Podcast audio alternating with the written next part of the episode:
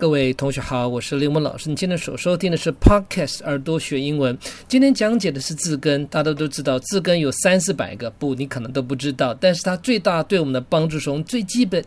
最简单的单词到最难的单词都有融会贯通的感觉。来听听看，林文老师透过独立宣言来说明吧。独立宣言英文叫做 Declaration of Independence。来，我再念一遍 Declaration of Independence。我们先听一段简短的说法。它就在一七七六年七月四号，一份文件要求英国从政治控制中正式的解放美国。Declaration of Independence. A document claiming freedom for the United States from political control by Britain on July 4, 1776. 我们再听听看法语的独立宣言的说法。Déclaration d'indépendance. 各位听完会发现到，其实拼字的用法一模一样，只是改了中间的 of 介系词，再加上长两根毛而已。Déclaration d'indépendance. 所以，我们今天重点并不是探讨法语，而是探讨德语呢。德语的独立宣言才正是酷酷到爆了。为什么它用一个单词来代表？同学讲说，德语都喜欢把字连起来吗？是的，我也是觉得是如此。我们先来看 abhandigkeit 这个字在德语就是独立的概念。那宣布呢？宣布叫 erklären 这个字最特别。我们先来分开来拆解这么长的单字，分成好几块。首先，我们看取决于的概念叫 abhandish。我们来看看德语取决于的说法叫 Abhängig。Abhängig 这个字为什么叫取决于的说法？非常有趣。它这个字的拼法长得很像悬吊，悬吊叫 h a n h a n 叫悬挂的概念。我们英文有其实有个类似的单词也跟悬挂有关呢。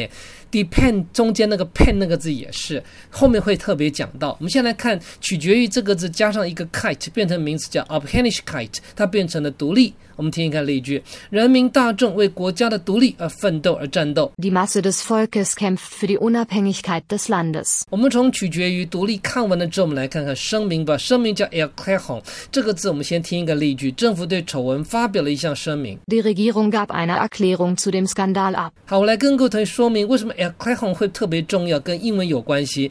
你有没有听过 declare？declare 就是代表宣布、说清楚、讲明白。中间那个 clear 这个字，把它再变成动词 clarify 是澄清，名词叫 clarification。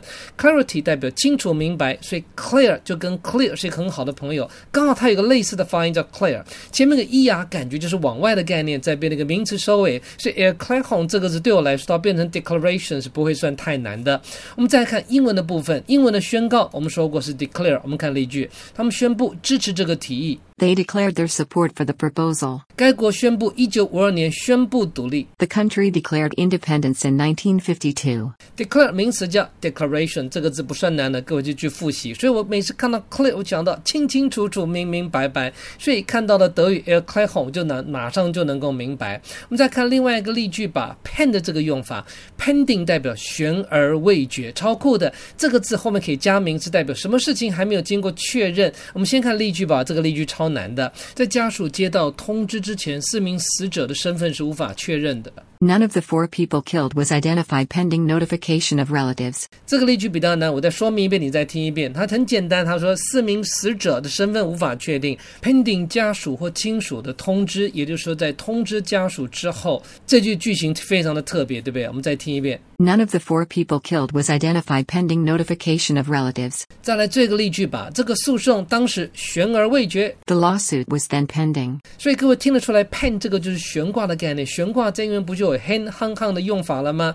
再加上 p e n d 这个字加 a n t，就是耳朵旁边做的那种耳坠子那种吊饰，这叫 pendant。所以 pending pendulum，pendulum 还可以当钟摆呢。所以各位知道都有悬挂的概念。所以当我听到 Abhängigkeit 这个字，就是代表悬在那边的，但是加上那个否定，不悬了，确定了，所以代表独立了，不牵挂在爸妈那边的。所以让我发现到，学德语、学英文、学法语，它都有共同的概念。各位同学，你听刘文老师讲解就知道我字根专业的多深了。我不是从拉丁文，也不从希腊文来讲解，我是告诉你从生活英文来解释，听得清楚，听得明白。所以欢迎向林文老师购买字根的课程，全部两百回合，购买之后下载永久观看，而且林文老师把你邀请进来，加入一个群组，每十个月重复一遍，基本上除非特别，我不会要求同学们退出，你就可以不断的复习，不断的复习呢，超有趣的，这就代表终身学习。下回合见喽，拜拜。